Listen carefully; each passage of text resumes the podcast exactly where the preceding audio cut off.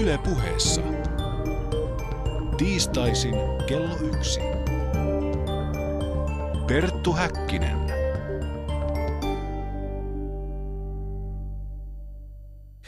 Voitokasta päivää ja lämpimästi tervetuloa Tampereelle. Minä, Perttu Häkkinen, olen saapunut tänne tapaamaan sosiaalipsykologi Jeena Rankkeen, jonka uunituore teos Yliluonnollinen kokemus sukeltaa nimensä mukaisesti yliluonnollisen kokemuksen sosiaalipsykologiaan. Panu Hietanava puolestaan matkaa henkiseen kotikaupunkiinsa Forssaan puhuttamaan tähteläiset lehden päätoimittaja Asko Nummela. Lämpimästi tervetuloa lähetykseen Jeena. Kiitos. Mikä oli tutkimuksesi tavoite ja tutkimuskysymys tai ongelma? Mulla oli kaksiosainen tavoite. Ja ensimmäinen tavoite oli tehdä katsaus aiempaan tieteelliseen tutkimukseen yliluonnollisesta kokemuksesta. Eli kerätä yhteen, koska se on aika sirpaleinen kenttä, niin kerätä, kerätä ne yhteen ja tehdä niin kuin tämmöinen teoreettinen katsaus. Ja toinen osa tutkimusta oli empiirinen narratiivinen tutkimus, missä mä haastattelin ihmisiä heidän omakohtaisista yliluonnollisiksi tulkitsemistaan kokemuksista ja painopiste oli erityisesti tarkastella näiden kokemusten vaikutuksia. No, kuinka yleisiä yliluonnolliset kokemukset suomalaisten parissa ovat? Tiedetäänkö sitä? No sitä ei ihan varmaksi tiedetä, koska Suomessa ei ole toteutettu mitään laajempaa väestötutkimusta, jossa olisi kysytty laajalla skaalalla nimenomaan näitä kokemuksia. On enemmänkin kartotettu, että miten yleistä on uskominen yliluonnolliseen, ja sehän on todella yleistä. Mutta sitten on ulkomaalaisia tutkimuksia ja tota, jotain pienempiä tutkimuksia, ja niiden mukaan noin 10-18 prosenttia ihmisistä kokee tällaisia kokemuksia. Tähän tota, on heittänyt vielä ö, tällainen psykologiryhmä, joka tarkasteli usalaisten ja englantilaisten ää, niin kuin ihmisten kokemuksia. Ne veti yhteen monta tutkimusta, tämmöisen laajemman katsauksen – niin he esittää, että jopa 50 prosentilla ihmisistä olisi tällaisia kokemuksia. Mutta se, kun niitä kysytään, niin yleensä kysytään jotain tiettyä kokemustyyppiä. Eli näissä pienemmissä tutkimuksissa saatetaan kysyä vaikka ruumista irtautumista, vainajien henkiä, telepatiaa. Ja tämä 10-18 prosenttia tulee sitten niin kuin näistä spesifeistä kokemustyypeistä – mutta tämä tutkimus, mihin tämä psykologiryhmä viittaa, niin siinä on niin monta tutkimusta mukana, että se kokemusten skaala on aika laaja. Eli, eli sitten jos tarkastellaan yliluonnollisia kokemuksia silleen, että mukana on niin kuin toisessa ääripäässä demonien hyökkäykset tai ufot kotipihassa, tämmöiset tosi isot rajut kokemukset, niin sitten siellä toisessa päässä onkin tällaiset enneunet, ää, aavistukset, e, etiäiset, déjà vuut, niin kuin tämmöiset lievemmät, mitkä nämä ihmiset tulkitsevat, että ne on yliluonnollista alkuperää. Eli, eli, tota, eli se kirjo on tosi laaja. Mitä kaikkea sinä niputat termin yliluonnollinen alle? Hyvä kysymys. tota, mä laadin omaan tutkimukseeni. Mulle tuli tosi värikäs kirjo näitä kokemuksia – niin mä laadin siihen näistä kokemustyypeistä niin kuin luokittelun. Ja luokittelussa on ennekokemukset, jotka voi olla monen tyyppisiä. Sitten oli ruumista irtautumiset, ufot ja humanoidit ja henget ja voimat. Ja tämä henget ja voimat oli iso luokka, mikä jakautui edelleen alaluokkiin. Eli siellä on sitten niin kuin hyviä henkiä ja pahoja henkiä ja tämmöisiä edesmenneiden tuttavien tai läheisten ihmisten vierailuja, jotka on aika yleisiä. Ja kummitustaloja, missä sitten kerrottiin, että tämä henki liittyy johonkin tiettyyn asuntoon tai taloon. Et, et tässä oli niin kuin mun tutkimuksen kokemus luokittelu. Tokihan niitä löytyy sitten vielä varmasti lisää. Ja esimerkiksi äänten kuuleminen ei ollut tässä omana luokkanaan. Senhän voi tulkita monella tavalla. Joskus kokijat tulkitsee sen yliluonnolliseksi ilmiöksi. Mutta tota, äänten kuuleminen ei ollut omana luokkanaan, mutta moneen näistä kokemuskertomuksista liittyy äänten kuuleminen tai äänen kuuleminen. Telepatia ei ollut omana luokkanaan, e, mutta monen kokemukseen saattoi ikään kuin sivujuonteena kuulua myös tämmöistä jotain telepaattista kokemusta. Ja mun luokittelu pohjaa siihen, että mä keskityin siihen, että mikä on niin kuin kertojan elämässä ollut se vaikuttavin kokemus. Joillakin ihmisillähän oli ollut parikin kokemusta tai jatkuvasti kokemuksia, joillakin sitten vaan se yksi. Mutta mä niin kuin luokittelin näiden vaikuttavimpien kokemusten pohjalta tämän. Mitkä kokemustyypit tai luokat olivat sitten yleisimpiä? No mun aineistossa selkeästi suurin luokka oli henget ja voimat. Siinä oli 48 kertomusta. Ja tota, sitten toisiksi eniten oli näitä ennekokemuksia. Sitten ufoja, humanoideja ja sitten rumista irtautumisia oli vain kuusi. Ja sitten tämä henget ja voimat äh, jakaantuu edelleen, että niin tämmöisiä henkimaailman kosketuksia, tämmöisiä aika hyviä kokemuksia oli 14, kummittelukokemuksia 15 ja sitten kirouksia ja riivaajia, eli tämmöisiä negatiivisia henkimaailman kokemuksia oli 19. Eli hyvin paljon näitä negatiivisia tässä luokassa. Joo, kyllä. Miten nämä negatiiviset kokemukset sitten vaikuttivat näiden ihmisten elämään? Joo, se onkin mielenkiintoinen juttu, koska äh, kun mä teen näistä vaikutuksista luokittelun, niin niitä kertojia, jotka kertoo, että kokemuksen vaikutukset oli negatiivisia, niin heitä oli vain kuusi. Ja jos tässä niin kuin negatiivisia kokemuksia oli näin paljon, niin se kertoo siitä, että, että vaikka itse kokemus olisi ollut negatiivinen ja pelottava, niin suurin osa näistä kertojista sitten kuitenkin mielsi jälkikäteen tarkastellen, että sen vaikutukset oli hyviä, että se oli hyvä kokemus. Minkä takia? No tässä tulee varmaan tota, ne, ne tulkinnat ja se ihmisten taito kääntää, kääntää tota positiiviseksi, niin kuin hyväksi kokemukseksi, koettelemuksia.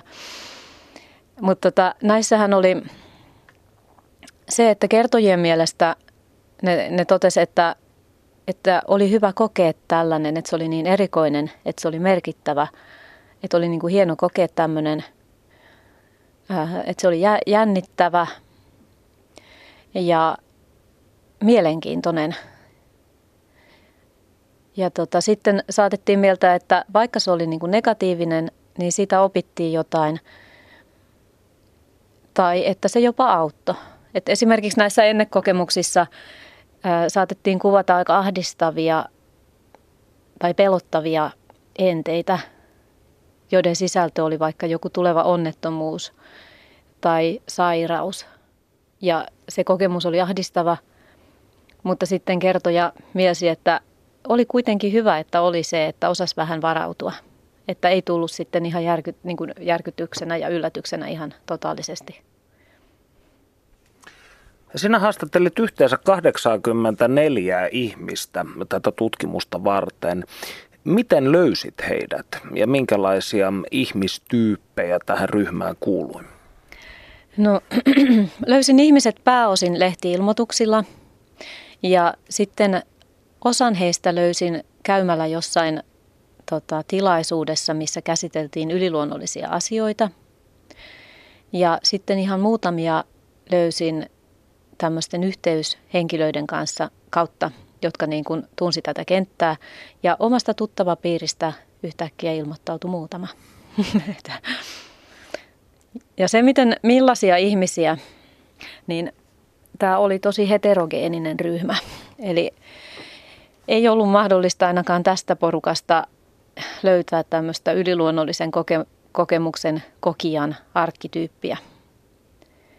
Ikäjakauma oli tuosta niin kuin 21 vuodesta 88.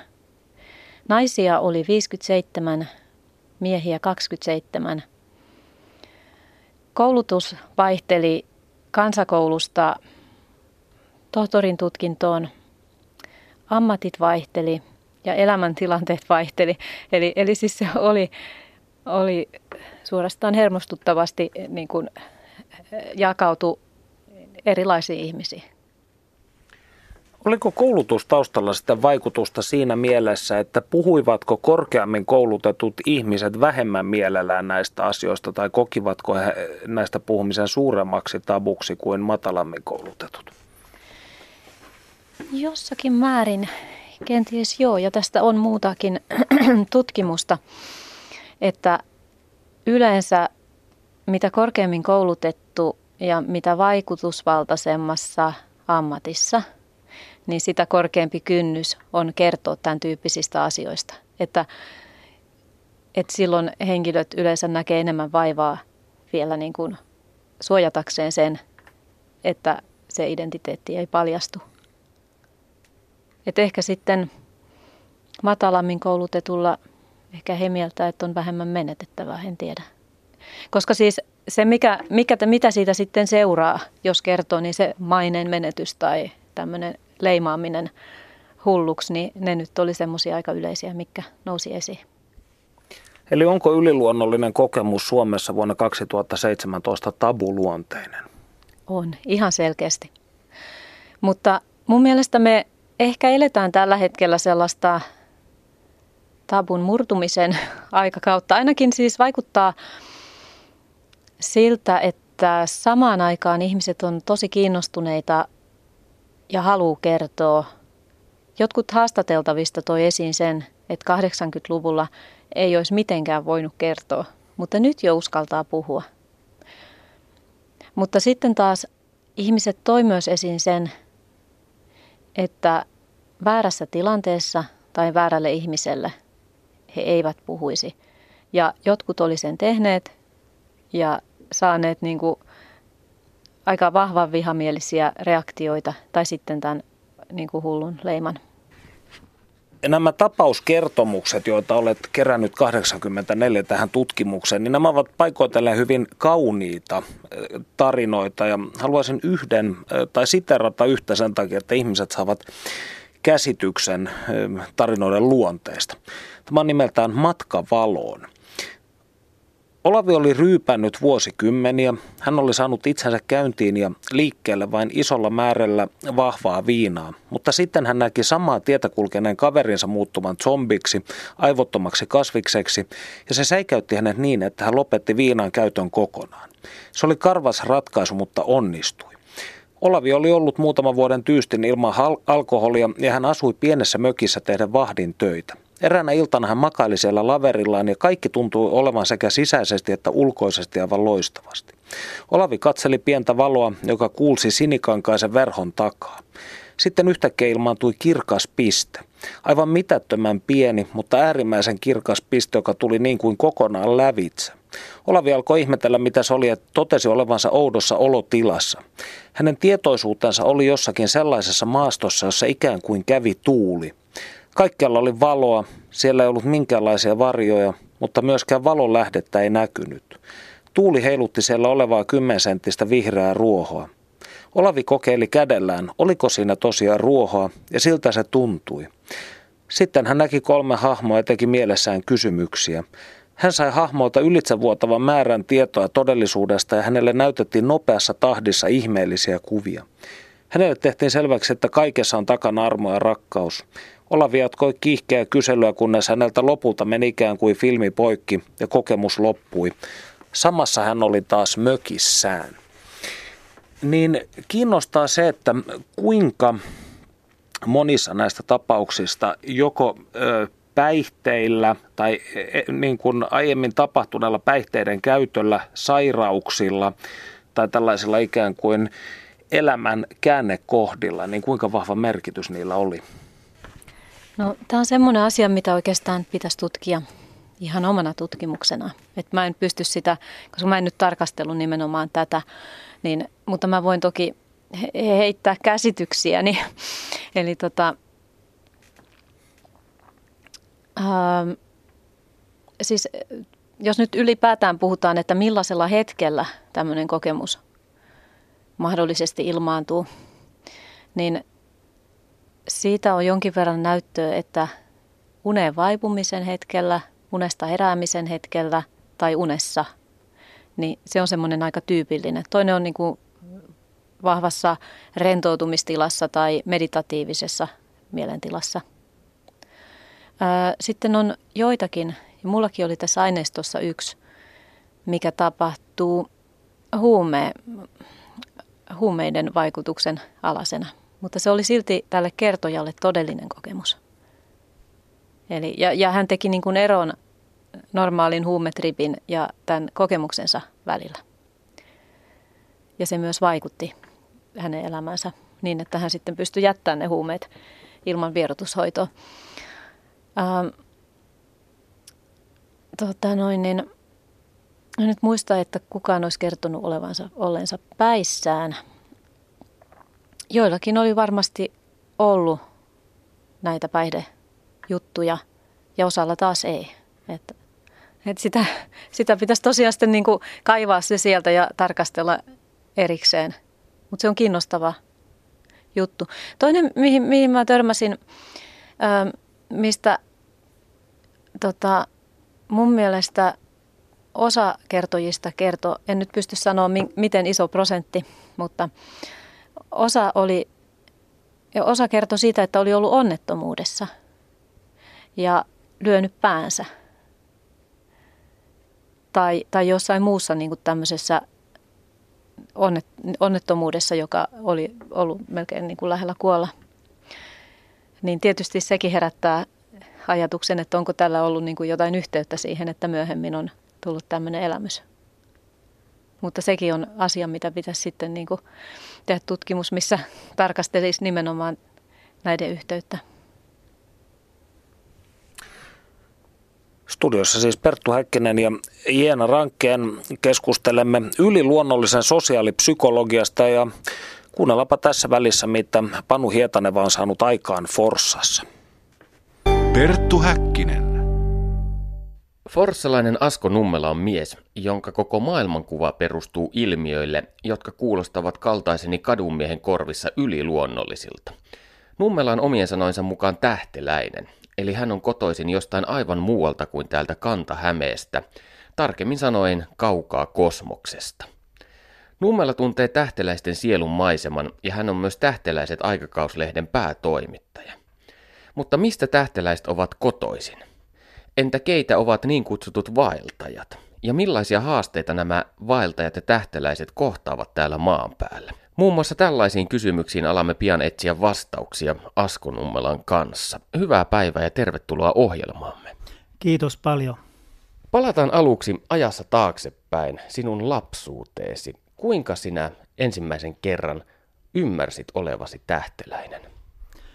No se oli jotain varmaan kahdeksan vuotta tai muuta, kun kattelin sitten ikkunasta tonne ulos tähtiin ja, ja tuota, kyynel vierähti silmää pitkin, tajusin, että nämä ole oikeat vanhemmat, vaikka rakkaat vanhemmat onkin ja tai mun oikea koti ja kattelin sinne tähtiä ja ajattelin, mikähän noista tuikkivista tähdistä on mun koti. Et, ja nyt on sattunut luojalle joku iso virhe, että mä oon täällä, se mulla oli niin ensimmäisenä päässä. Ja ajattelin, että tulkaa nyt ihmeessä hakea mut kotiin takaisin. Myöhemmin sitten ymmärsin, että ei ollut kyse luojan isosta virheestä, vaan olin tänne kyllä vapaaehtoisesti lähtenyt, vaikka siinäkin mä oon vähän kyllä kaveri Juksas sanoi vaan, että lähdetään tekemään pikkukeikka eikä kertonut mihin tullaan. Kerrotko sinä kahdeksanvuotiaana vanhemmillesi tästä tapauksesta, kun ymmärsit olevasi kotoisin jostain muualta? Mä luulen, että sitä mä en kertonut, mutta kyllä mä moni muita kerroin, että jos jostain oltiin tultu, tultu niin kuin lennolta yöllä, niin, niin sen mä menin aamu palapöytään kyllä kertomaan, että tultiin tuolta kaukaa siniseltä pallolta ja monia muita juttuja, mutta toi ehkä sillä tavalla suojeli heitä, kun ajattelin, miten he suhtautuvat siihen, jos mä menen sanoa, että ette olekaan mun oikeita vanhempia. Kerran kun oli ihan jäänyt mulle jälki tuohon rintaan, niin, niin yhdestä kontaktista, kun lähi, lähistöllä pelolla näin semmoisia antennipäisiä miehiä, niin ne oli vaan tuumanneet, vievät muut ensin lääkäri, mutta sitten oli kattoneet, no hyvä, hyvin, hyvältähän tuo poika näyttää, että terveeltä, että antaa olla. Me keskustelemme tänään tosiaan tähteläisistä, mutta kuinka tiivistäisit sen, mikä on tähteläinen? No jos hyvin lyhyesti, niin se on sellainen, mikä on kotosi jostain muualta kuin täällä maapallolla, että ei ole täällä tavallaan kasvanut niin kuin kehittynyt tässä inkarnaatiokierrossa, vaan on jostain tuot tähdiltä muualta. Kyllä mä pitkälti vaistoon niin kuin toiset samankaltaiset, että, että ne vaan niin kuin, se on vaan semmoinen tunne sisällä, että tässä on ihmisessä jotain outoa, että, ja sitten alkaa ehkä sitä vähän niin kattelee sillä silmällä, että olisiko, olisiko se kas muualta. Ja kyllä mä kohtaan heitä hyvin paljon niin kuin niin kuin jatkuvasti. Tällaisia samanlaisia ne on kuin minäkin, että jotka on niin kuin muualta siis tullut ja syntyneen ihmiskehoon, että sitten on taas eri asia ne kohtaamiset. Niitä on tietysti vähemmän eikä, ole, eikä päivittäin ole näitä, jotka sitten on niin kuin täällä vaan käymässä ja, ja heitäkin voi kohdata. Onko tähteläisille jotain erityisiä luonteen piirteitä? No ehkä se yksi on se kaukokaipuu kotiin ja, ja sitten tähtiin katselu ja, ja, ja tuota, semmoinen koti-ikävä ja ehkä se, että me jotenkin niin ajatellaan, että mikä ihme paikka tämä on, että miksi täällä on näin niin kuin ronskia ja muuta, että, että me ajatellaan, että pitäisi olla vähän kauniimpi ja kehittyneempi paikka. Me ollaan jotenkin ehkä totuttu semmoiseen elämään. Kyllä mun mielestä me kaikki ollaan jollain tavalla myös erityisherkkiä ja, ja se herkkyys meissä näkyy ja kai se herkkyys tarvitaankin, että voi aistia, aistia sit jotain niin kuin sellaista, mitä ei niin kuin silmä näe. Minä olen viettänyt elämästäni varsin pitkiä aikoja ulkomailla ja olen kärsinyt koti-ikävästä, mutta sitä on tietenkin lievittänyt ajatus siitä, että minä jonain päivänä pääsen kotiin. Kuinka sinä täällä Forssassa lääkitset tätä koti-ikäväsi? No toi oli hyvä kysymys, kyllä sitä lääkitteen joutuu ja, ja tuota, kyllä tuossa on välillä semmoisia tullut, mutta tullut niin kuin siis, että, että olen päässyt käymään siellä, mutta tosi sieltä ei paljon mitään muista, mutta Siis kyllähän sitä joutuu lääkittää sillä ja se tieto, että ja, ja se toive sisällä, että kumpa tämä nyt olisi viimeinen elämä sitten täällä jo tällä kertaa, että pääsis, pääsis välillä kotiin, että tuntuu, että tähän urakkaan, mikä tänne ottaessa on otettu tai tultaessa on otettu, niin tuntuu, että siihen moni meistä tähtiläisistä on jo kyllästynyt niitä on montakin elämää, mitkä on vaikuttanut tähän, tähän elämään ja jo, joita on saanut niin kuin selville lähinnä niiden traumeen kautta, joita ne elämät on jättänyt mulle ja joista sitten on niin kuin nyt joutunut tekemään työtä, että on saanut ne auki. Et tota, kyllä mä uskon, että Forssa ja Suomi yleensäkin ja Pohjoismaat, niin täältähän se pitäisi valon lähteä, että nähtäväksi jää sitten, että lähteekö. Hindulaisten ajattelun mukaanhan tästä elämän kiertokulusta eli samsarasta on mahdollista vapautua, mutta mikä on tilanne tähteläisten kohdalla? Synnyttekö te vain uudestaan ja uudestaan vai voitteko tekin saavuttaa rauhan? No kyllä, kyllä mä uskon just kanssa tähän ja, tai ajattelen, että se näin on, että mehän ollaan kaikki nyt täällä kanssa niin kuin tiettyä tehtävää varten ja, ja, ja mehän varmaan odotetaan kaikki sitä niin kuin se on meille se oma meidän jälleen syntymä, kun me päästään tältä planeetalta taas kotiin. Kuinka tämän kotimatkan sitten voi ikään kuin ansaita?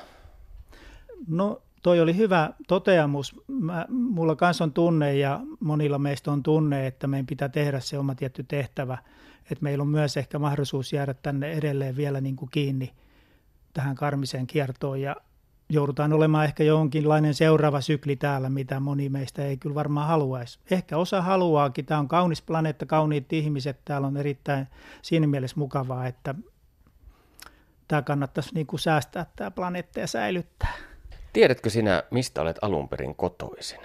No se on sellainen toisen tason, toisella tasolla oleva planeetta, että se ei niin kuin tältä tasolta löydy ollenkaan. Ja, ja siellä ne nimet on vähän vaikeita vääntää niin kuin tähän tähän meidän kieleen, mutta se on jotain niin kuin semmoista appeltreitä vastaava, vähän niin kuin omena puuta, puuta tai, tai, tai sen tyyppistä tämä planeetan niin kuin nimi. Perttu Häkkinen. Minua kiinnostaa tässä tähteläisyydessä arki. Eli ajatus siitä, että kun tähteläinen menee vaikka työpaikalle ja kohtaa lainausmerkeissä tavallisia ihmisiä, Kuinka tämä yhteiselo sujuu? Onko siinä jotain haasteita, joita tähteläinen joutuu ottamaan huomioon? No kyllä mä uskon, että varmaan suuri haaste meille just on se, että me törmätään johonkin niin kuin ahrasmielisyyteen tai, tai sitten suvaitsemattomuuteen tai sitten, että erilaisuus on ihmeellistä tai, tai sitten joskus meitä sanotaan ihan vain kylmiksi, niin kuin mullakin silloin, kun Estonia upposi aikoina ja oli nuorisotyössä ja, ja tuota työkaverit sanoivat, että sä oot aika kylmä, kun sä et niin ota mitenkään tähän keskusteluun osaa ja niin ole surullinen ja tämmöinen. Mä että minkä takia mä, mä ymmärsin, että siellä kuoli ne, jotka silloin oli määrä lähteä ja pelastui ne, jotka oli määrä pelastua, ei ollut aika lähteä ja, ja ne peru kokonaan meno, jotka ei kanssa ollut aika lähteä. Että, että, ja kun elämä ei siihen lopu, niin miksi tässä pitäisi itkeä ja surra? Oman kokemukseni mukaan parisuhde toimii kumppanin kanssa parhaiten silloin, jos jaamme jonkinlaisen yhteisen maailmankuvan, ainakin osittain, mutta mikä on tilanne tähteläisten kanssa? Jos toinen on kotoisin köyliöstä ja toinen vaikka Andromedan tähtisumusta, niin kuinka tämä kanssakäyminen onnistuu? Joo, joo tässä, tässä meidän nauru tulla ihan oikein kuin köyliö ja Andromeda. No joo, molemmat on ihan yhtä tärkeitä paikkoja maailmassa – niin kyllähän siinä tietysti omat haasteensa on, mutta jos tota, no, se köylistä kotoisin oleva ihminen, niin on, on sitten jo niin kehittynyt ihmiselämässäkin siihen pisteeseen, että sillä on niin sellaista universaalia rakkautta, niin, niin miksei siellä voisi sitä yhteiseloa tulla, tulla ihan, ihan kivasti, mutta kyllähän siinä tietysti haasteita on. Se on vähän sama kuin ulkomaalaisen kanssa, kun olin itse 12 vuotta tuossa aviossa, niin, niin olihan meillä tietyt haasteet, kun ei ollut yhteistä kieltä. Eli tässäkin on läsnä jonkinlaisia kulttuurieroja.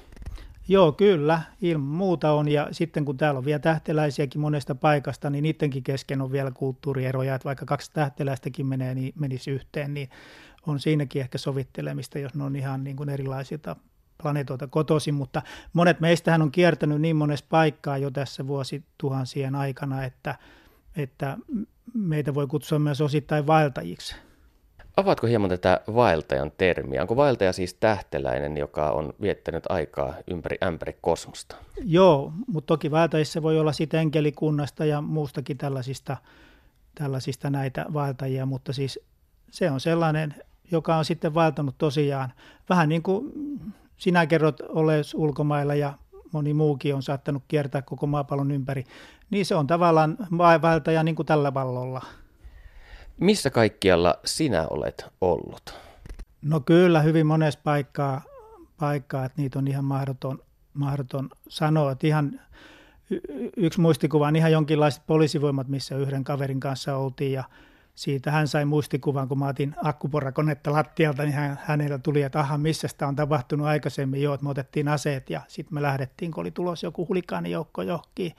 Sitten mä kysyin vielä häneltä, no mitäs meidän kävi sitten?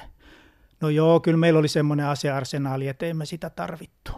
Tapahtuiko tämä maan päällä vai jossain muualla kosmoksessa? Joo, kyllä se on ihan muualta kosmoksesta tämä muistikuva. Jos me mietimme tätä Forssaa, nykyistä asunpaikkaasi, niin kuinka se vertautuu näihin muihin entisiin kotipaikkoihin? Missä olet viihtynyt parhaiten? No ehkä se on toi Ranskan suunta ja ja, tä, ja semmoiset lämpimämmät maat, että on ensimmäistä kertaa, kun mä, mä oon yleensä näin kylmässä paikassa. Ja, mutta sitten mä oon ylpeä, mä opin hiihtää ja laskettelee ja luistelee ja tällaista, mitä ei ehkä ole päässyt noissa elämissä ennen niin kuin harrastaa. Luuletko, että näistä taidoista on hyötyä kosmisessa mittakaavassa? No saattaa hyvin ollakin, ei sitä tiedä, mutta muutenhan tätä maa, maassa niin kuin käyntiä tai täällä maassa elämistä niin arvostetaan hyvin paljon tuolla kosmoksessa. Jos lähdemme siitä oletuksesta, että synnyt vielä jonain päivänä jonnekin päin kosmosta, niin millainen on fyysinen olomuotosi? Säilytkö tällaisena keski-ikäisen ihmisen näköisenä olentona? No kyllä mä jotenkin olen niin ihastunut tai rakastunut tähän ihmisen muotoon, että, että tota noina, kyllä mä toivoisin tietysti, että, että, että saisin pitää nämä, koska kyllähän monet olennot ei ole niin, niin kuin, jos me ihmisen näkökulmasta verrataan, niin ne ei ole niin kauniita kuin me ollaan. Paitsi sitten tietysti se Nordic-rotu, se pohjoinen rotu, mitkä on vaaleita ja sellaisia pitkiä. Että ehkä, ehkä mä haluaisin vaikka syntyä sitten siihen. Pystyykö tähteläinen vaikuttamaan itse siihen, millaiseksi hän syntyy seuraavassa elämässään? Uskoisin näin, että jos valitsee sitä paikkaa vähän niin kuin mihin menee keikalle, Niin se, vähän tavallaan, jos me mennään niin kuin Intiaan tai niin me vedetään intialaiset vaatteet ehkä päälle, ostetaan sieltä kaupasta ja sama jos me mennään sitten taas johonkin niin kuin vaikka New Yorkiin, niin me ei ehkä niillä kuteilla tulla siellä toimeen, vaan me pitää ostaa hyvin semmoiset bisnestyyliset vaatteet taas sinne sitten. Sinä olet läpi elämäsi ollut yhteydessä kosmisiin voimiin ja olentoihin, mutta ovatko nämä kohtaamiset olleet koskaan pelottavia? No ei oikeastaan, en mä muista, että ne olisi ollut pelottavia. Mä taidan perätä hämähäkkejä enemmän kuin näitä kohtaamisia. Että tota, se on aika niin kuin jännää välillä sitä miettiä, että miten voi olla, että tota, no, että isot asiat, niin kuin mitä taas monilla pelottaisi, niin mulle ne on ihan niin kuin, että ei, ei, ei mitään, mutta sitten taas niin kuin täällä saattaa pelata jotain. Ai yllättäen, hämähäkki tuossa. Mutta onko tuolla vaeltajien ja tähteläisten maailmassa myös negatiivisia voimia, joita jotkut joutuvat pelkäämään? No kyllä, joo, ja, ja, ja niin kuin tässä juuri kerron tämän esimerkin niistä poliisivoimista, jossa on joskus ollut, niin, niin kyllähän silloinkin lähdettiin niin kuin rauhaan näiden asetten kanssa siellä pitämään, ja onhan, valvohan maapallon ympäristöäkin ja tavallaan kosminen poliisivoimat, ettei tänne niin kuin ihan ketä tahansa sen takia ole päässyt niin kuin meitä niin kuin orjuuttaa. Eli näkemyksesi mukaan meitä vahditaan koko ajan? Kyllä, tämä on eristetty planeetta, että tämä on aikoinaan eristetty ja ja tolle. Ja sitten pitää muistaa, että ei se ole yksistään niin kuin Aatami ja Eevan niin syntiinlankeemus tavallaan, mitä raamatussakin sanotaan vertauksena, vaan kyllähän tänne heitettiin myös ne se langenneet enkelit sieltä taivaasta alas niin kuin tänne maan päälle ja eksyttää ihmistä ja muuta. Eli, eli sen takia tämä on niin haastava planeetta ja sen takia tämä on eristetty muusta kosmoksesta. Mutta nyt olisi aika maapallon taas päästä takaisin tähän muuhun kosmokseen. Eli jos me kaikki tähteläiset vaeltajat, enkelisielut onnistutaan tekemään täällä se projekti, mitä varten me on tullut, niin me saadaan liitettyä tämä maapallo joskus tuohon muuhun kosmokseen ja sitten meillä alkaa matkailu muualle ja sieltä tänne. Viittasit hetki sitten kristin uskoon, mutta kuinka se istuu vaeltajien ja tähteläisten maailmankuvaan? No uskonnoissa on monissa justiinsa niitä on paljon vääristelty ja niitä on paljon käytetty vallankappaleena ja hiljentää tavallaan kansa. Et, et sen takia siellä on, niin kuin, siellä on hyviä, hyvä asia, kyllähän mä itsekin kristitty on, on, mutta mä oon sieltä karsinut pois ne, mitkä sinne mun mielestä ei sovi. Et niin kuin koulussa jo ajattelin, kun puhuttiin että vanhassa testamentissa, että Jumala oli ankara ja tuomitseva ja, ja todella sellainen, niin mä ajattelin, että no ei mun Jumala kyllä ole tollainen. Sinä olet päätoimittanut useamman vuoden ajan Tähteläiset nimistä aikakauslehteä. Miksi päätit ryhtyä tällaiseen projektiin? No joo, yhtäkkiä vaan niin kuin mulla hyvät ideat syntyy aina tuolla suihkussa, niin mä tulin vaan siellä niin kuin mieleen, että hetkonen, että he, nyt tuommoinen Tähteläiset lehti ja, ja se oli joskus marraskuussa, kun se tuli, niin joulukuussa oli ensimmäinen sitten jo valmiina. Eli aika nopeasti lähdettiin tekemään. Ja kohderyhmä on tietenkin muut tähteläiset, mutta onko sulla arviota, että kuinka paljon teitä on Suomessa? No kyllä meitä jonkin verran on.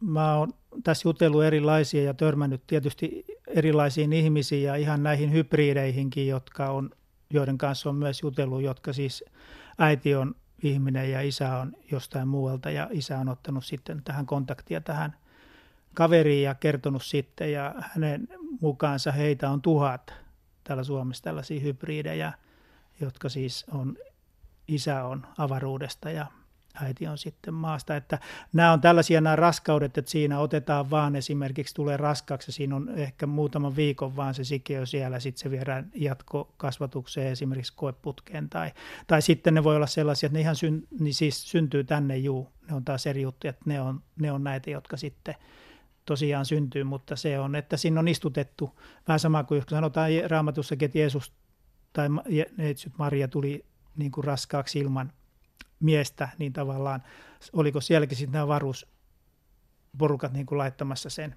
Me olemme keskustelleet tässä asioista, jotka monen ihmisen korvissa kuulostaa täydeltä huuhaalta. Mutta Kuinka sinä itse suhtaudut asiaan? Oletko ikinä miettinyt, että tämä kaikki saattaa kummuta vain jostain sinun alitajuntasi syövereistä ja olla silkkaa huuhata? No joo, joo tällä varmaan moni ajattelee ja musta he, jotka ajattelee näin, niin tietysti saakin ajatella, koska se on heille myös se suoja, että he ei ehkä kestäisi näitä asioita sitten vielä kuulla. Eli silloin ihminen keksii myös sellaisen peitetarinan, että se on kaikki huuhaata ja niin te saattekin kaikki ajatella, jotka ette, ette voi näitä asioita sulattaa, mutta kyllä nämä mulle on niin kuin täyttä totta ja faktaa, että ei, ja moni asia on niin kuin, ei ole uskosta voida puhua, vaan tiedosta. Eli usko on aina se, että voidaan sanoa, että vaikka usko, että jotain asiaa on, mutta se ei ole vielä niin kuin nähty tai ei olla, ei olla tietoisia, että, että se on näissä niin kuin ero, että kyllä nämä on faktaa ja sitten kun on tavannut niin sanotaan satoja samanlaisia, niin, niin tota, olisi se nyt ihme, jos me kaikki oltaisiin ihan samalla tavalla hulluja. Perttu Häkkinen. Lämmin kiitos Panu Hietanevalle ja Asko Nummelalle tästä kiehtovasta puheenvuorosta. Me jatkamme Jeena Rankenin kanssa täällä Tampereella keskustelemista yliluonnollisen kokemuksen sosiaalipsykologiasta. Se, mikä itseäni kiinnostaa, kun sinulla on nämä 84 ihmistä, joita tutkimustasi varten haastattelit, niin oliko monilla näistä kokijoista tiettyä sukurasitusta, siis sukulaisia tai isovanhempia, joilla on ollut tällaisia erikoislaatuisia kokemuksia? Joo, itse asiassa ihmiset kertoi jonkin verran tästä, että joko äidillä tai isoäidillä tai jollain muulla sukulaisella oli ollut vastaavia kokemuksia. Mutta se on sitten eri asia, että periytyykö se kokeminen vai periytyykö se, että on tapa jäsentää maailmaa yliluonnollisten tulkintojen kontekstissa – Eli, eli tuleeko siitä tuttu puhetapa, että asiat voi olla vaikka enteitä tai vainajia tai et, et se mikä se peri, periytyvä osa siinä on, niin sitähän ei sitten tiedä. Hmm. Mutta tästä kyllä moni kertoo. Sinun mukaasi yliluonnollisilla kokemuksilla on tapana vaikuttaa myös reaalimaailmaan ja kokijan elämän henkilökohtaiseen narratiiviin. Mitä tällä tarkoitat? Eli joo, näillä kokemuksilla on selkeästi vaikutusta. Tota, jo, vaikutuksia, jotka on ikään kuin toteutuu eri volyymilla. Ja joissakin tapauksissa ne voi muuttaa koko elämän suunnan positiiviseen suuntaan tai negatiiviseen suuntaan. Millaisia nämä positiiviset ja negatiiviset vaikutukset tai muutokset sitten ovat? No mun aineistossa positiivinen elämänmuutos, tota noin, niin tämmöinen asteittainen elämänmuutos oli yleisin.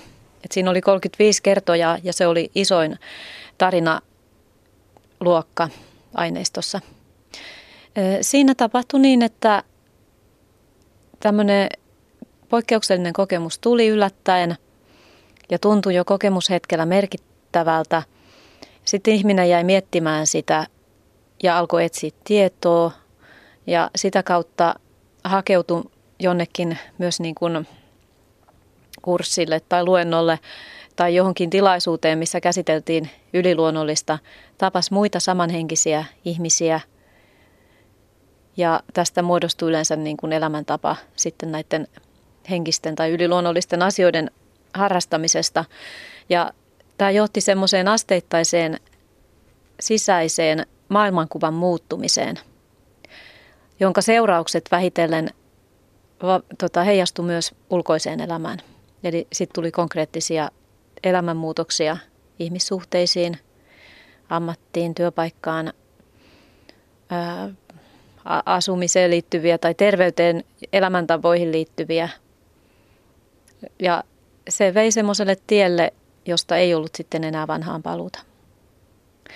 Sitten oli toinen tyyppi, ja siinä oli kertojia tosi vähän, mutta se oli selke- niin selkeästi niin kuin erilainen juonityyppi, että siitä mä tein oman tarinaluokkansa huolimatta siitä, että niitä kertojia oli vähän. Eli se oli tämmöinen, joka muistutti klassista kääntymyskokemusta, eli mikä uskonnossa tunnetaan. Eli se oli kokemus, missä kertojan elämä oli kokemushetkellä menossa huonoon suuntaan ja sitten viime hetkellä kun näytti, että, että tästä ei nyt pääse eteenpäin, niin ilmaantui tämmöinen poikkeuksellinen kokemus valtaskokian. Siihen liittyy tämmöistä euforiaa ja hyvän olon tunnetta, valokokemuksia, valaistumisen tunnetta. Ja ihminen mielsi, että hän muuttui kokonaan heti. Eli kokemuksen jälkeen hän oli kuin uusi ihminen ja, ja tota, sitten se, se kokemus toimi sitten myöhemmin ikään kuin majakkakokemuksena, että, että tokihan siinä vei aikaa järjestää arkielämä uudelleen tämän uuden minuuden ympärillä, mutta sitten se kokemus toimi ikään kuin majakkakokemuksena, että siihen saattoi aina tukeutua tai katsoa tai palata. Ja se viritti uudelleen sen merkityksellisen tunteen ja, ja niitä samoja tunteita kuin kokemushetkellä. Ja ajatuksen, että ihmisellä on merkitystä, hän on tärkeä, että hän ei palaa niin kuin siihen vanhaan enää. Mutta sitten oli vielä, tota, vielä negatiivinen muutos. Ja se oli myös, niin kuin tämä äskeinen, niin sekin oli tämmöinen pieni ryhmä. Siinä oli kuusi kertomusta. Ja tämä edustaa yliluonnollisen yöpuolta, mikä tunnetaan kulttuurissa ja usein yhdistyy niin kuin kauhukertomuksiin – Siinä on pitkät historialliset juuret. Ja siinä taas tota, tämmöinen kokemus ilmaantui. Se oli outo ja herätti mielenkiintoa. Ää, siihen liittyy vähän semmoinen niin kuin pahaenteinen tunnelma tai jotain negatiivista. Ja sitten se alkoi toistuun tai ikään kuin jäi päälle. Ja siitä muodostui selkeä ongelma.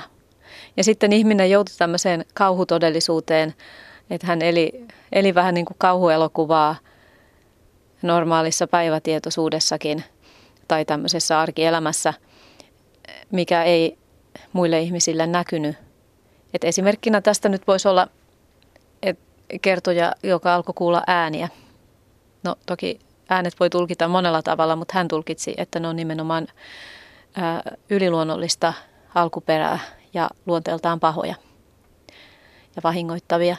Ja tota, hän kuuli tämmöisiä solvaavia, syytteleviä, ilkeitä ääniä. Ja sitten hän kuuli niitä taas lisää ja lisää. Ja että hän ikään kuin joutui elämään, elämään nämä äänet päässä. Ja muut ihmiset ei tietysti arvannut, että mistä on kysymys, mutta se vaikutti siihen vuorovaikutukseen, se vaikutti kaikkien elämään ja, ja, ja tota noin, niin kuin huonosi asioita huomattavasti, koska hän ei päässyt niistä eroon. Että sehän se ongelma oli, että, että miten saa kokemuksen loppumaan.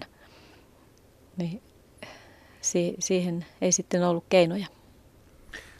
Oliko tämä kokemuksen taustalla, oliko hän harjoittanut jonkinnäköistä meditaatiota tai kanavointia, ikään kuin aktiivisesti pyrkinyt muokkaamaan omaa tietoisuutta, vai olivatko nämä vain ikään kuin ilmaantuneet yhtenä päivänä jostain?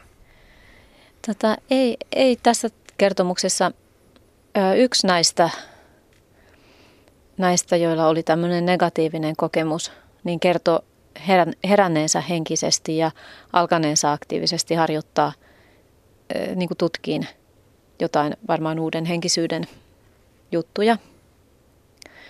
Mutta sitten oli näitä, että ei ollut, että, että elämä niin kuin oli ihan heidän mielestään normaali ja hyvin. Ja sitten ilmaantui tämmöisiä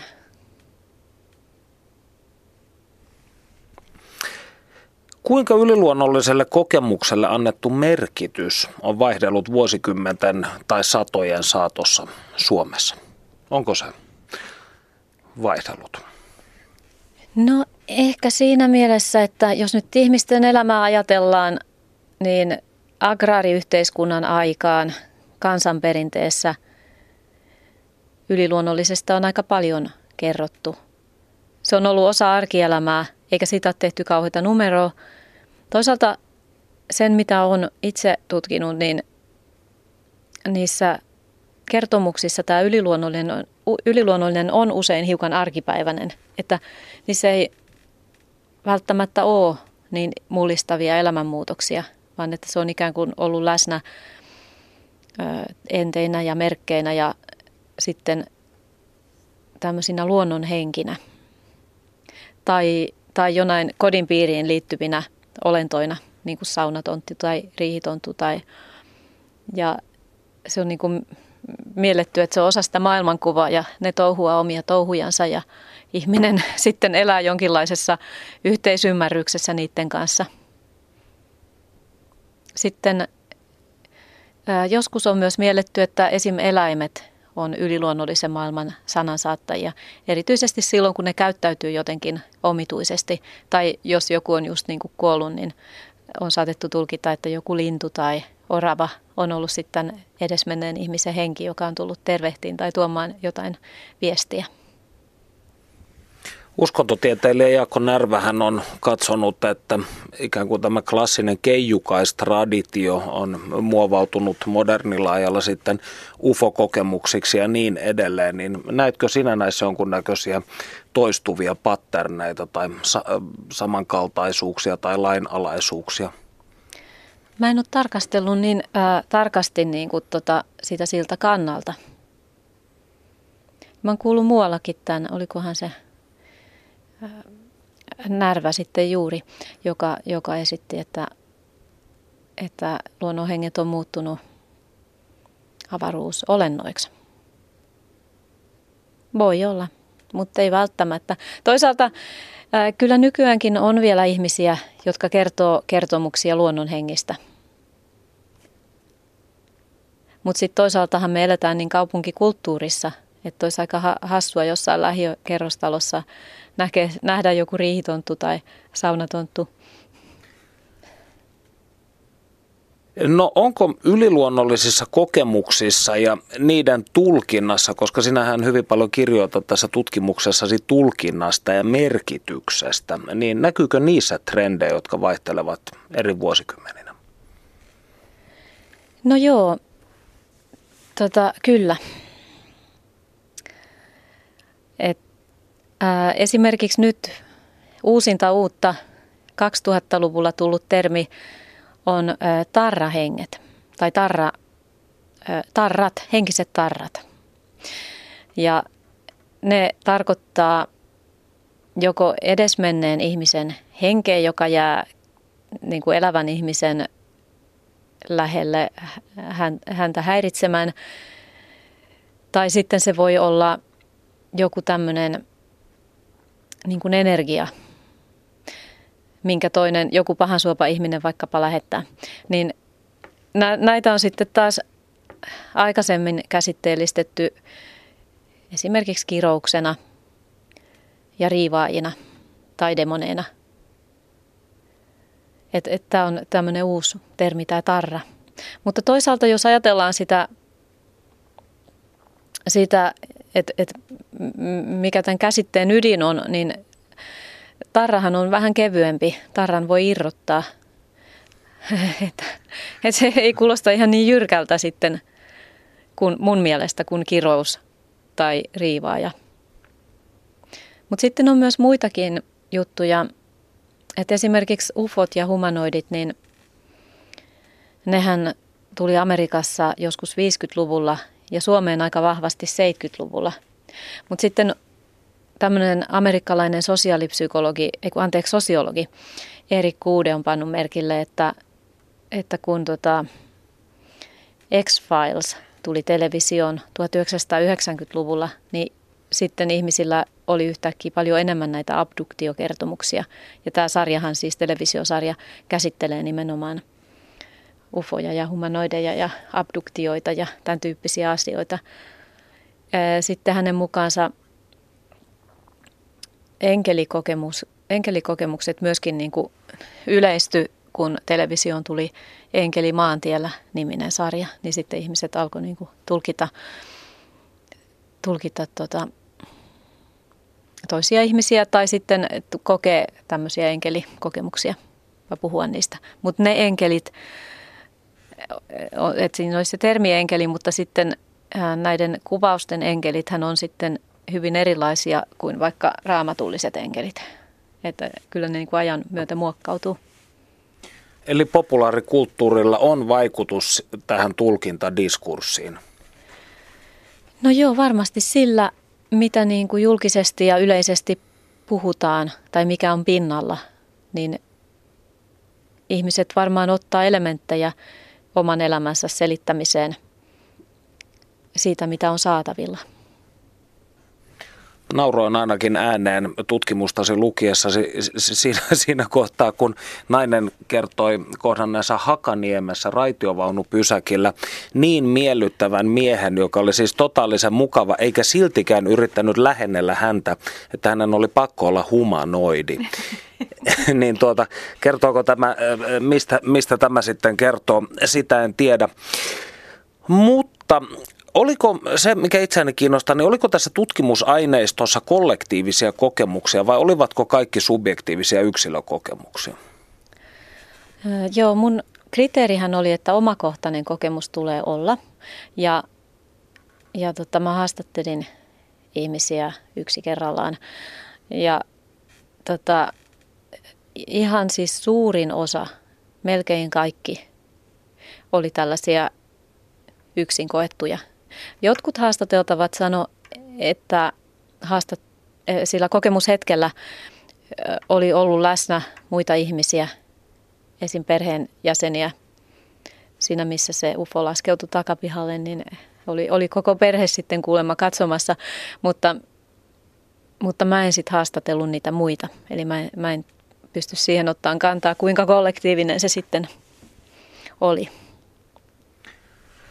Ja et luonnollisestikaan voi ottaa tai ota tutkimuksessasi kantaa myöskään yliluonnollisten kokemusten ontologiseen luonteeseen, mutta jos ne todella ovat hyvin yleisiä, niin tulisiko tästä vetää semmoinen johtopäätös, että konsensus todellisuuden käsitys luonnollisuudesta on liian ahdas?